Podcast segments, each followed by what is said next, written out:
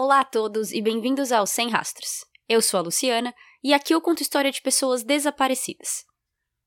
Hoje, dia 10 de dezembro, eu começo oficialmente a colocar os episódios extras do Sem Rastros na Orelo. Eu conversei com eles ontem e a partir de agora, todos os episódios extras por mês vão ser colocados lá.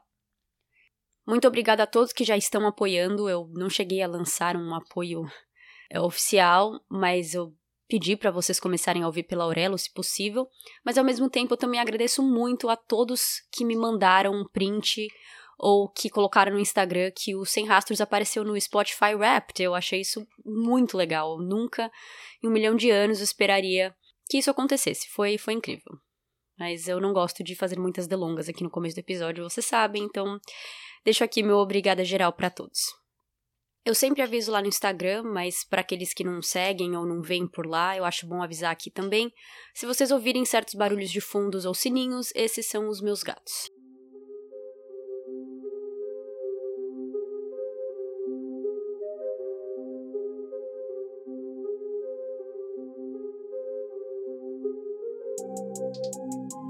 Quando se fala em desaparecimento, nós estamos acostumados com um tipo bem comum de desaparecimento a pessoa desaparece e às vezes ela não é encontrada, como vemos em muitos casos aqui, e às vezes ela é encontrada e, na maioria dos casos, não mais vivas.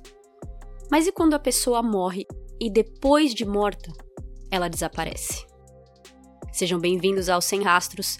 Hoje eu conto a história de Julie Mott.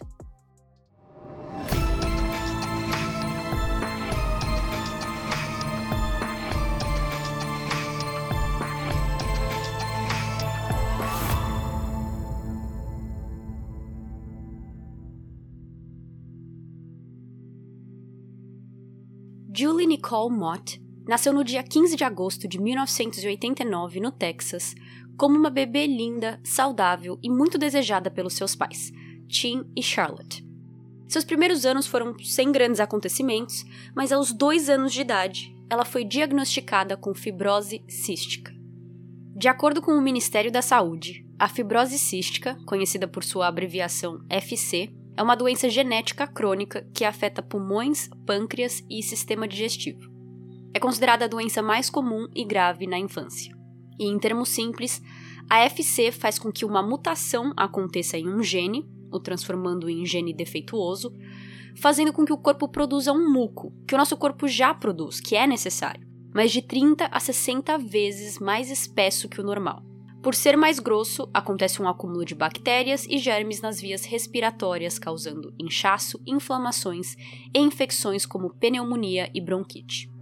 Esse muco também pode bloquear o trato digestório e o pâncreas, impedindo que enzimas digestivas cheguem ao intestino. O corpo precisa dessas enzimas, então uma pessoa com fibrose precisa de medicamentos e dieta para conseguir o mesmo resultado de uma pessoa sem. Os sintomas diferem porque depende da onde o muco pode estar sendo um problema. Se for no pulmão, pode ser tosse. Se for no pâncreas, pode ser baixo crescimento ou pouco ganho de peso.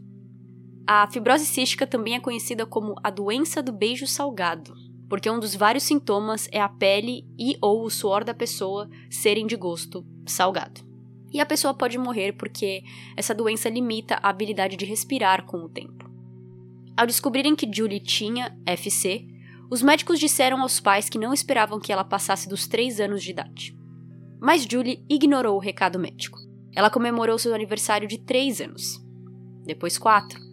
Depois 5, 6, 7. Julie se formou no colegial em 2007 e na faculdade em 2010.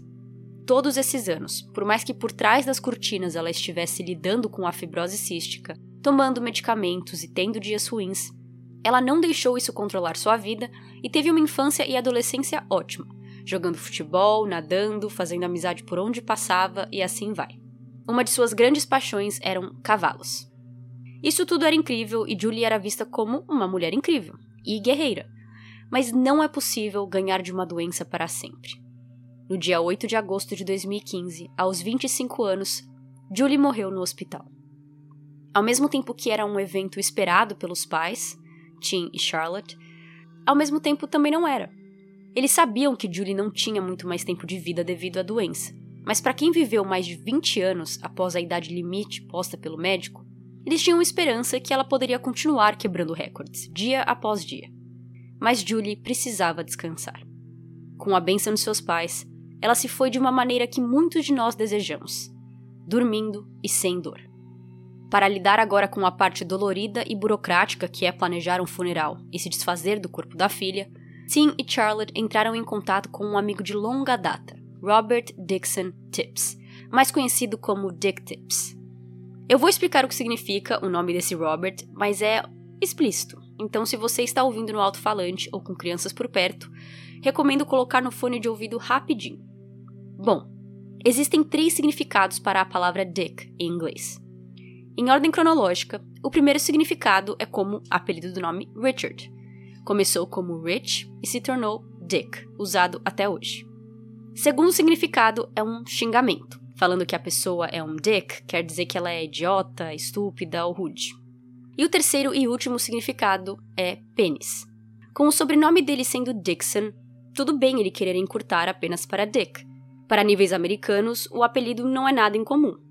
O que leva as pessoas que sabem sobre esse caso focar no nome dele é a junção de Dick com Tips. Mais uma vez, existe mais de um significado para essa palavra. Pode ser pista, como pistas investigadas em crimes, pode ser gorjeta, dada em um restaurante, e a última, e o problema nesse caso, é que pode significar ponta. Por exemplo, tip of the nose, ponta do nariz. Enfim, com isso, o nome do moço fica Robert Pontas de Pênis. Eu sei que isso não tem nada a ver diretamente com o caso, e já que esse é um podcast brasileiro, talvez a questão do nome dele não ia ser percebida ou comentada pela maioria, mas eu quis explicar porque durante a minha pesquisa por episódio eu me deparei com muitos comentários sobre o nome dele. Ok, fim da explicação, vamos continuar com o caso. Dick era amigo antigo da família Mott e conhecia Julie desde pequena. Ele era dono de uma rede de casas funerárias chamada Mission Park Funeral Homes e tinha mais de 14 unidades dessa casa funerária só na cidade de Santo Antônio, no Texas. O pai de Julie havia sido piloto privado de Dick em seu jatinho particular no passado, e Dick também já alugou uma casa para eles. Então a decisão de fazer o funeral da filha na empresa do amigo não foi difícil. No dia seguinte à morte de Julie, Tim assinou um contrato com a Mission Park no valor de 7.500 dólares em troca de um serviço de funeral, embalsamento e cremação. Pela doença em si, medicamentos e visitas ao hospital que fez por 25 anos, Julie sabia que um dia seu corpo cederia e por isso ela teve tempo de conversar com seus pais e deixar claro o que ela queria que fizessem com seu corpo depois de morrer, e seu desejo era ser cremada. No dia 8 de agosto, o corpo é levado à funerária. No dia 15, data no qual a jovem completaria 26 anos, seu funeral é feito na presença de família e amigos para dar um último adeus a ela. O funeral começou ao meio-dia e terminou a uma e meia.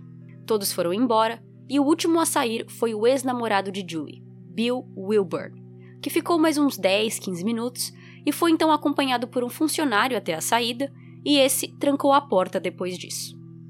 O corpo, dentro do caixão, foi levado da sala onde os funerais eram conduzidos para uma espécie de corredor onde os corpos esperariam para serem levados para outra unidade do Mission Park, onde ia acontecer a cremação no dia seguinte. Às quatro e meia da tarde, fim de expediente, os funcionários trancaram tudo, acionaram o alarme e foram embora. Na manhã seguinte, os funcionários foram chegando e abrindo a empresa quando um deles viu que o caixão de Julie estava vazio. Uma das dobradiças do caixão tinha sido danificada e o carrinho funerário no qual o caixão estava em cima, que era usado para transportar os caixões de um cômodo para o outro, foi encontrado em uma posição incomum ao que os funcionários teriam deixado, ao lado de uma porta de saída. O prédio e as portas não tinham indícios de entrada forçada e o sistema de segurança não foi acionado. A polícia foi chamada e o detetive principal disse que em décadas de carreira ele nunca teve um caso de corpo desaparecido muito menos dentro de uma casa funerária. Enquanto isso, Dick Tips ofereceu uma recompensa de 20 mil dólares para quem pudesse ter informações ou achasse o corpo de Julie e conduziu buscas na área próxima a Mission Park. Uma dessas buscas aconteceu algumas semanas depois do desaparecimento no McAllister Park, um parque que fica a 16 quilômetros de distância da funerária. Às nove da manhã, um grupo de voluntários começou a desbravar parte do grande parque, que tem quase mil acres. Às dez e meia, restos mortais foram encontrados perto de campos de futebol que tinham ali. Os restos estavam tão decompostos que não era possível saber a causa da morte ou o sexo da vítima. O corpo também tinha sido queimado e não parecia estar embalsamado, contrário a Julie, que tinha a mistura de água e formol em seu corpo ao invés de sangue. Acho que antes do caso da Gabi Petito todos estranhariam. Como você pode estar procurando por um corpo e achar outro? Mas o caso de Gabi mostrou pra gente que isso é possível e que vários corpos foram achados nesse meio tempo. Bom, desde então, a fala da polícia é de que aquele corpo não era de Julie Mott, mas ao mesmo tempo, até hoje, não se tem uma notícia sequer com atualização sobre o que foi encontrado, se descobriram sua identidade, se seu caso continua aberto ou algo. E assim, a busca por Julie continuou. Logo de início, o ex-namorado de Julie, Bill, três anos mais velho que ela, foi considerado suspeito. Em 2015, Bill e Julie estavam separados já há dois anos. De acordo com ele próprio, em um fórum online, e eu vou falar desse fórum mais pra frente porque ele é polêmico, Bill e Julie se conheceram em 2007 pelo Facebook e namoraram por seis anos. Nos últimos anos de relação, ambos começaram a brigar muito. Bill queria muito ter filhos, mas nisso os dois já não tinham mais relações sexuais e estavam deprimidos. Então eles terminaram. Algumas fontes dizem que ela terminou, Bill diz que foi uma decisão conjunta. Mesmo com essa suspeita sobre ele, não havia provas. A funerária não tinha câmeras e, com o sistema de alarme não tendo sido acionado depois das quatro e meia, a teoria foi de que o roubo aconteceu durante o horário de funcionamento, entre uma e meia e quatro e meia da tarde. Carregar um corpo morto e sair da funerária sem nenhum funcionário ou cidadão ver não é fácil. Existe uma razão para ter a expressão peso morto. O corpo fica bem mais pesado. Com a investigação ficando fria quase que imediatamente, em janeiro de 2016, os pais de Julie abriram um processo por negligência contra a Mission Park Funeral Homes e, consequentemente, o seu amigo Dick Tips. O casal pedia um milhão de dólares de ressarcimento. O julgamento só começou em fevereiro de 2018 e durou três semanas. Durante esses dois anos, entre o processo ser aberto até os dias na corte começar, nada novo veio à luz sobre onde poderia estar o corpo de Julie, mas informações sobre Mission Park e Dick Tips foram descobertas, até mesmo para ser usado no julgamento. E Bill Wilburn continuou tendo problemas com a lei. No meio de 2016, Bill entrou em contato com o site news.com.au, então é da Austrália, para praticamente falar mal da família Mott. Ele disse que eles nunca gostaram dele, que não avisaram para ele que Julie tinha morrido, e no fórum, alguns meses antes, em um momento de raiva, ele disse que achava que o irmão de Julie, Jonathan, tinha roubado o corpo. Mas para essa entrevista do site da Austrália, ele disse que não sabia mais o que pensar e que suas duas grandes teorias eram de que ou alguém roubou o corpo, mas não ele, tá? Bill deixou bem claro que ele não roubou o corpo. Mas é, suas teorias são ou de que alguém roubou o corpo, ou que a funerária fez algum erro grotesco e está tentando esconder até hoje. E essa segunda teoria não é tão fora da casinha quanto parece ser. Em dois anos, Mission Park se viu envolvida em três processos por negligência por causa de corpos de vítimas.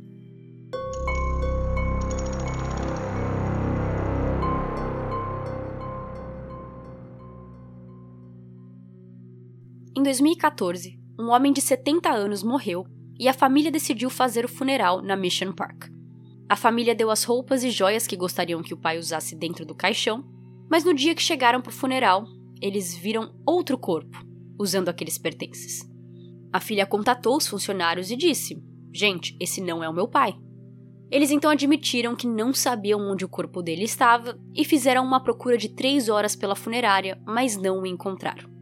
Foi descoberto depois que, erroneamente, seu corpo tinha sido enviado para outra unidade de Mission Park. Em outro caso, também em 2014, o mesmo aconteceu. Uma idosa de 73 anos morreu e no dia do funeral, filhos disseram que dentro do caixão tinha uma mulher usando as roupas e joias de sua mãe, mas a mulher, o corpo, não era a mãe.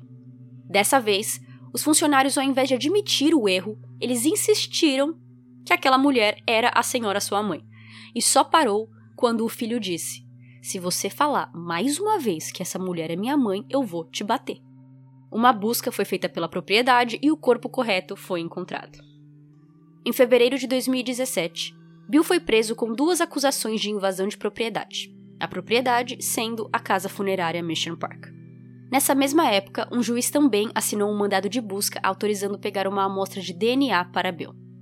Em 2018, ele explicou essa questão da invasão em uma entrevista para a CNN, mas foi difícil eu encontrar e entender uma linha do tempo clara do que aconteceu. Esse Bill é muito enrolado para falar, então, com a entrevista dele e muita procura de reportagem, eu consegui entender os fatos em ordem cronológica. Semanas depois do corpo de Julie ser roubado, em 2015, Bill admite que passou de carro pela rua da funerária algumas vezes e ele queria ser visto. Às vezes ele dirigia devagar ou parava o carro com propósito de ser visto. Uma dessas vezes, ele discutiu com um diretor funerário que disse que Bill tinha que parar com aquela palhaçada e confessar. Uma ordem de não contato foi feita pelos representantes de Mission Park contra Bill em setembro de 2015, o que simplesmente quer dizer que ele não podia pisar nessa casa funerária. De acordo com um relatório policial, Bill também teria ligado mais de 200 vezes para a funerária, mas Bill nunca comentou ou admitiu essa parte do caso contra ele. Depois dessa discussão com o diretor, Bill disse que nunca mais voltou lá. Mas, em fevereiro de 2017, ele foi preso com a polícia dizendo que ele foi visto nos arredores da funerária em junho de 2016. Então, primeiro, por que a demora de oito meses para se prender alguém por invasão, que não é considerado um crime muito grave nos Estados Unidos?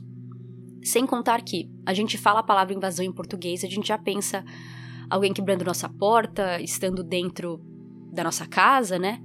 Mas o que eles falam aqui, trespassing, pode até ser muito antes que isso. Então, ele pode ter passado pela rua, por exemplo, ou ele pode ter só chegado ali perto da entrada ou no estacionamento, e ele já teria sido considerado trespassing.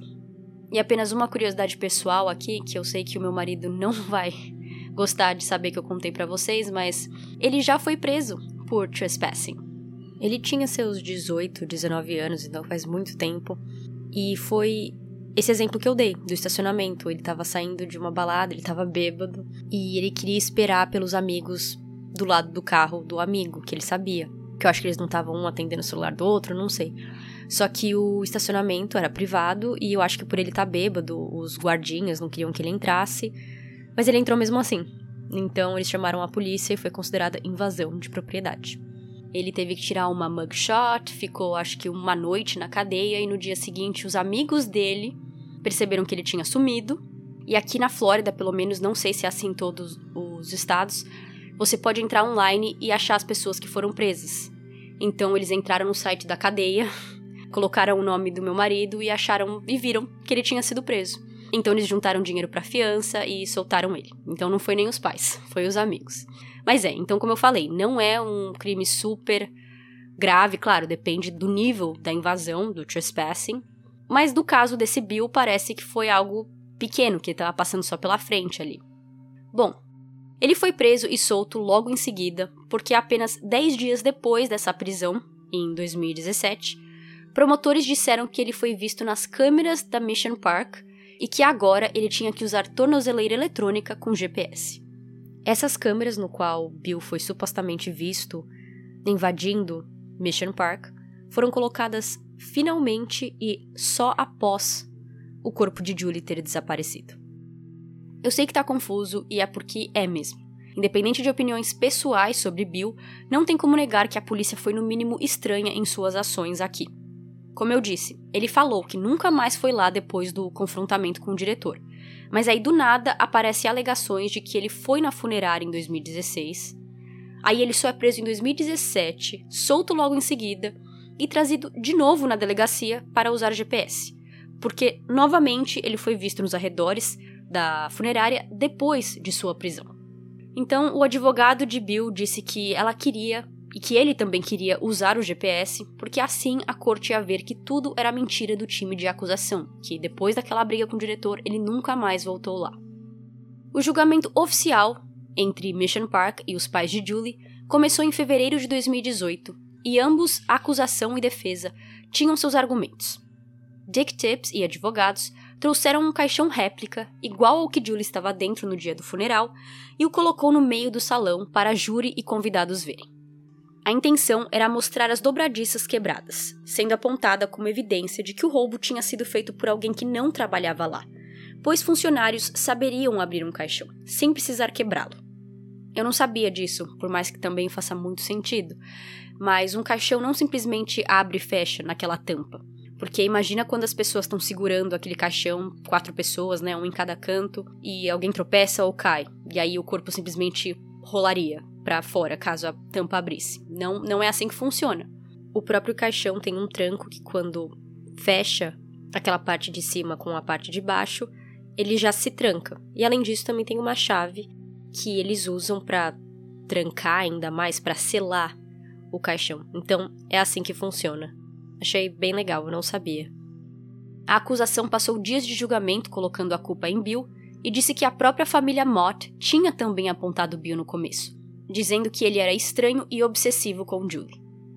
O irmão de Julie, Jonathan, concordou com Dick que sim, no começo ele também desconfiou do ex-namorado de sua irmã, mas com o tempo passando e o corpo não sendo encontrado, os olhos começaram a se virar para Mission Park, e que talvez eles fizeram algo com o corpo, mesmo que acidentalmente, e esconderam os vestígios. Um detalhe que veio à tona, que eu diria que cementou tá certo essa palavra? Cementou? A decisão do júri foi de que Dick Tips tinha dito que Mission Park não usava serviços terceirizados em nenhuma etapa do processo com os corpos, e isso era mentira.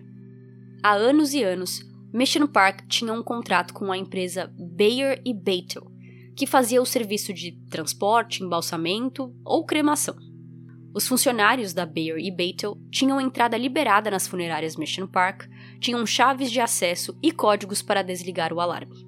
Alarme, por acaso, que não tinha seu código mudado há 20 anos.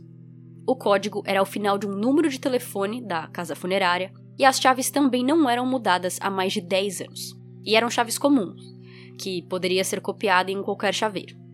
Quando perguntado se ele considerava aquilo um risco na segurança de sua empresa, Dick disse que não. Por último, ele admitiu que ligou para o seu advogado antes de ligar para os Mott e comunicar que o corpo da filha tinha desaparecido. Dick contestou as alegações sobre a Bayer e Beitel ser uma empresa terceirizada, porque eles já faziam negócios há anos e era uma empresa família para eles, um braço da Mission Park. O seu foco e de seus advogados era tentar convencer o júri de que Bill Wilburn tinha feito aquilo, porque além dele não ser querido pela família, aparentemente ser controlador e ter ficado mais tempo depois do que o funeral acabou, ele também era contra a cremação de Julie. Ele não gostou de ficar sabendo de que ela não teria um local de enterro, um local onde ele poderia visitá-la. No término de tudo, o júri só precisou de três horas para tomar uma decisão. Eles voltaram com a decisão de culpado para Dick Tips e sua empresa Mission Park. Mas ao invés de pagar um milhão de dólares em danos, eles teriam que pagar um milhão e meio à mãe e outro um milhão e meio para o pai, e mais dois milhões e meios para cada pela angústia mental que lhes foram causadas. Então, no final, eles fecharam por 8 milhões de dólares. No sentenciamento de culpado para Mission Parks, Tim e Charlotte não estavam na corte, apenas seu advogado porque Tim tinha sofrido um ataque cardíaco alguns dias antes e durante todo esse julgamento. Eles depois expressaram felicidade no veredito, mas que no final isso não trazia a filha deles de volta e que eles só queriam dar o final que ela pediu, que ela desejava, e que eles não conseguiram fazer isso.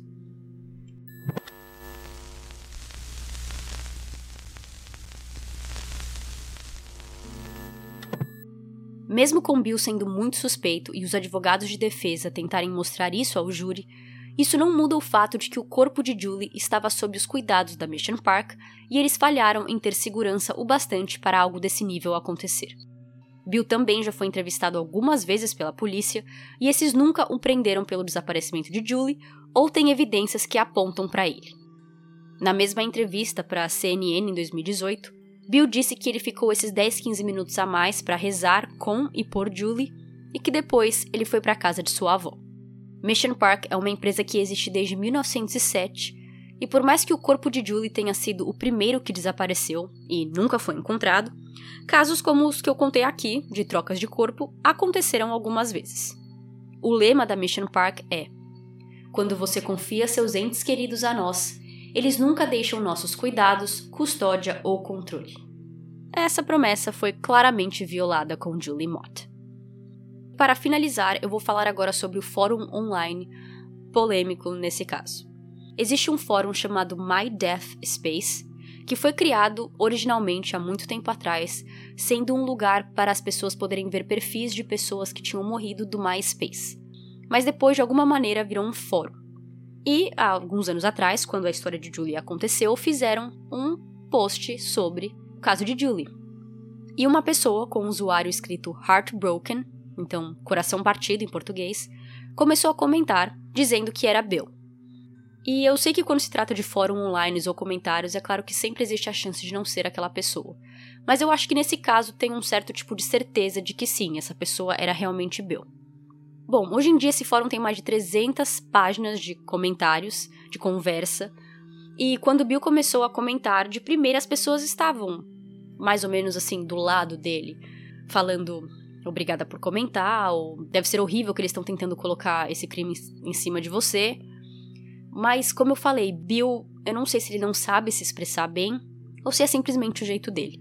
Mas ele começou simplesmente falando com o quanto ele gostava de Julie, como eles se conheceram, e assim vai. Mas com o tempo ele começou realmente a colocar comentários um pouco obsessivos ou controladores, ou ele saía por uma tangente.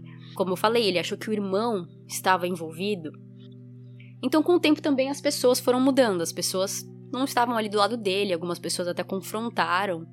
E isso é curioso, porque nas fotos que é mostrada dele quando ele teve que tirar a mugshot porque ele foi preso por invasão, e algumas fotos dele, ele realmente parece uma pessoa perturbada. Mas na entrevista da CNN, ele é uma pessoa totalmente composta. Como eu falei, um pouco complicado de entender algumas coisas que ele falava, ele meio que dançava pelas perguntas, mas ainda assim uma pessoa que sabia se expressar que estava confiante de que não era culpado desse caso e confiante também de que a casa funerária tinha feito algo contra a Julie e estava tentando esconder. Bom, agora vamos comentar sobre algumas coisas. Uma fonte disse que durante o julgamento foi dito que o alarme não foi acionado naquela noite. Só que eu só achei isso em uma fonte, uma fonte muito confiável, mas ainda assim uma fonte. E o Dick Tips, quando ele deu seu testemunho no julgamento, ele disse que ele tinha uma pessoa de confiança, que era o diretor funerário, que tinha que trancar as portas e acionar o alarme no final da noite. Mas acho que esse próprio diretor ou outros funcionários da Mission Park disse que esse trabalho acabava ficando para estagiários ou empregados quaisquer que faziam a ronda e fechavam as portas e acionavam o alarme. Em fóruns online entre pessoas que trabalham em funerárias também é possível ver uma grande defesa de Bill, mas não só de Bill, da ideia de que alguém roubou o corpo e saiu com o corpo da casa funerária. Eles dizem que, primeiro, peso morto. Não é fácil carregar alguém já falecido, seja no colo, seja nas costas, seja em qualquer posição. E segundo, eles disseram que a parte do caixão alguém teria ouvido. Eles disseram que não é fácil você simplesmente abrir o caixão e conseguir pegar a pessoa facilmente como um príncipe faz com uma princesa em filmes. Eles falaram que faz barulho, eles falaram que alguém em algum lugar dentro daquela casa funerária teria ouvido o barulho de alguém, de alguma coisa e que eles teriam ido averiguar. Então ninguém acredita nessa teoria de que o corpo saiu da casa funerária nessa maneira, nas costas de uma pessoa. É acreditado mais que algo aconteceu, como por exemplo aconteceu com aquelas outras duas pessoas, que talvez o corpo tenha sido enviado para outra unidade ou que alguma coisa desse tipo foi feita, mas que talvez tenha sido tarde demais, eles não conseguiram o corpo de volta e por isso eles precisaram fingir que não sabiam de nada e começou toda essa história de desaparecimento do corpo. A questão do DNA de Bill nunca foi explicada. Se acharam algum DNA em algum lugar e por isso precisavam, ou se era só processo padrão que fizeram, não temos uma explicação para a questão do juiz ter assinado um mandado autorizando pegar uma amostra de DNA dele. Esse foi o caso de hoje. Me contem o que vocês acharam ou o que vocês acham que aconteceu com o corpo de Julie. Eu espero que os pais dela possam pelo menos ter paz de que eles conseguiram fazer um funeral e de que ela morreu dormindo e que era algo talvez esperado e que talvez tenha apaziguado sua dor. Julie era uma menina muito bonita, parecia ser muito querida a todos, tinha muitos amigos, e deixa para trás sua família com saudades e seus cavalos que eram tão bem cuidados por ela. Descanse em paz, Julie, e vejo vocês no próximo episódio. Tchau, tchau!